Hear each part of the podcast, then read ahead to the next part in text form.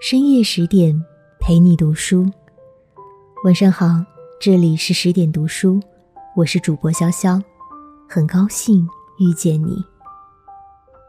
木心是怎样一个人呢？依据他对自己的认知，他是一个在黑暗中大雪纷飞的人。他是生于乌镇的希腊人，从中国出发，向世界流亡，千山万水，天涯海角。他是一个情欲纷纷的人，覆盖冬夜的平原远山，而又习于冷，至于成冰。他疾俗如仇，一天到晚一心一意的爱着艺术。我是人类的远方亲戚，他这样自嘲。他说：“我是一个人身上存在了三个人，一个是音乐家，一个是作家，还有一个是画家。”后来，画家和作家合谋，把这个音乐家杀了。木心原名孙璞，本是民国时期出生于乌镇东站的富家子弟。小桥流水石板巷，锦衣玉食米酒香。家境优渥，又富有书香，从小接触东西方文化，这样一种衣食无忧的生活，他并不感到快乐。他要自己去创造。中国当代文学大师、作家、画家、流亡者、文学局外人，这些都是世人给予的身份。或者说标签，我想木心先生是全然不在乎的。诚如他的名字，木心，木朵有心之意，取自《诗经》。这是他在讲授文学史的课堂上对自己笔名的解释。这也让我想起张九龄的两句诗：“草木有本心，何求美人折。”名字是一种风格。也是宿命。文学家牛龙飞这样评价木心：它不是动物性的，它是植物性的，慢慢长，慢慢长，最后长成一棵参天大树。诚然如斯，如今流亡人已归去，喜欢他的人们在他微如葱茂的文艺之树下，盛享清凉。木心先生是文学的局外人。万头攒动，火树银花之处，不必找我。如遇相见，我在各处悲喜交集处，能做的只是长途跋涉的归真返璞。这是木心的人生观。由于在中国某段特殊的历史时期，加上个性使然，在国内他的文学作品有很长一段时间不被熟知。事实上，在上世纪八十年代，在他漂泊的美国，他的文章已被选为美国大学文学史课程范本读物，与福克纳、海明威的作品编在同一教程中。在他旅美期间，在陈丹青一行留美画家的诚邀之下，开讲文学史课程。从一九八九至一九九四，历时五年。他述而不作。曾拒绝将此讲授内容出版，觉得这些算不得创作。木心先生去世后，在众多读者的恳请之下，陈丹青根据自己当年听课笔记，整理出版了《文学回忆录》这本书。如若你读这本厚厚的书籍，就会发现，呀，这人讲课就像聊天，语言幽默诙谐，金句俯拾皆是。灵感在字里行间乍现，你也会不禁在心里感叹：这真是位博学又可爱的老头。这位可爱的老头在为期五年的文学史讲授最后一课，告诫听讲者：文学是可爱的，生活是好玩的，艺术是需要牺牲的。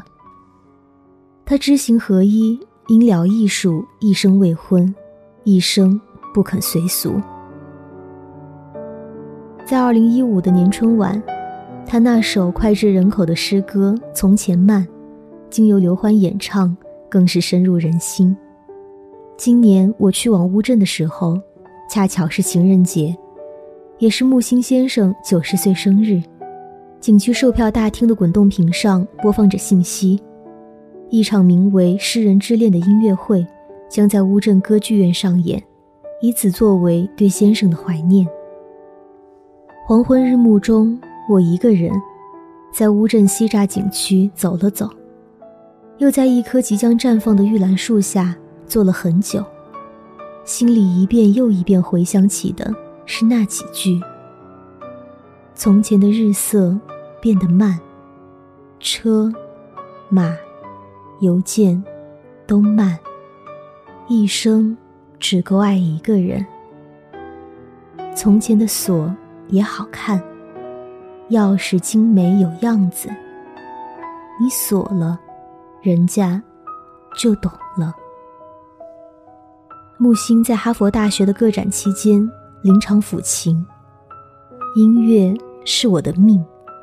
爱情是我的病，贝多芬是我的神，肖邦是我的心。谁美貌，谁就是我的死灵魂。木心先生在诗作里如此写过：音乐是他在人世间做了一个梦。陈丹青在视频节目中讲述，每次和先生聊天聊得高兴了，他就会哼唱自己做的曲子。但他从未把曲谱拿出来给人看过，直到他去世后，陈丹青才在遗稿中第一次看到乐谱。在葬礼上选用的音乐是贝多芬一三五号四重奏第三乐章。木心先生曾称这一章节为历尽沧桑以后的一种慈悲。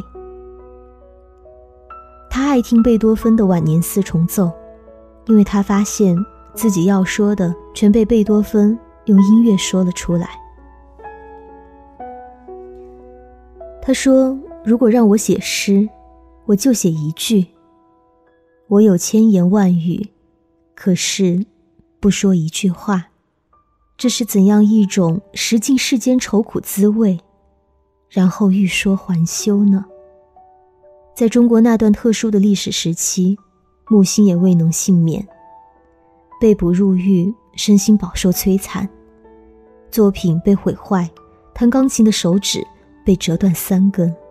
当外面传来母亲去世的消息，他在牢狱中哭得醒不过来，是那样一种境遇。他在纸上画了黑白琴键，弹奏贝多芬和巴赫。二零零六年，木星回到乌镇，风云流转。这位文艺的鲁滨逊告别美国杰克逊高地，最终回到阔别半世纪的乌镇故土。五十岁，重新恢复写作和绘画创作。用木心先生自己的话说，就是二度青春。在冬天的晚晴小筑，忆往昔，他说：“反抗，不是直接反抗的，而是从根本上的。”你要我毁灭，我不。言语之间，目光灼灼，香烟冉冉，眼神中透露出到老都不曾消减的决绝，还有未泯的童真。从那样一种常人难以经受的年代练过，没有垮，没有毁，除了决绝，更多靠的还是自信。诸如梵高、塞尚等活着时候默默无闻的艺术家。在艰难中坚持艺术创作，依靠的无不是那份自信。命运如此对他，而他作何回应呢？多年之后，木心先生在诗作中写：“不知原谅什么，成觉世事尽可原谅。”这大概就是历尽沧桑以后的慈悲，也是他和贝多芬的相知。世间的所有懂得，都不在言语的表述之间，只存于心与心相应的一刻。很多作者表示，木心的有些文字看不懂。在我看来，真正难以看懂的应该是他的画作。大部分画作是永远不变的黑白灰，山、水、月、树、石。他说：“我画山，不过是以山的名义。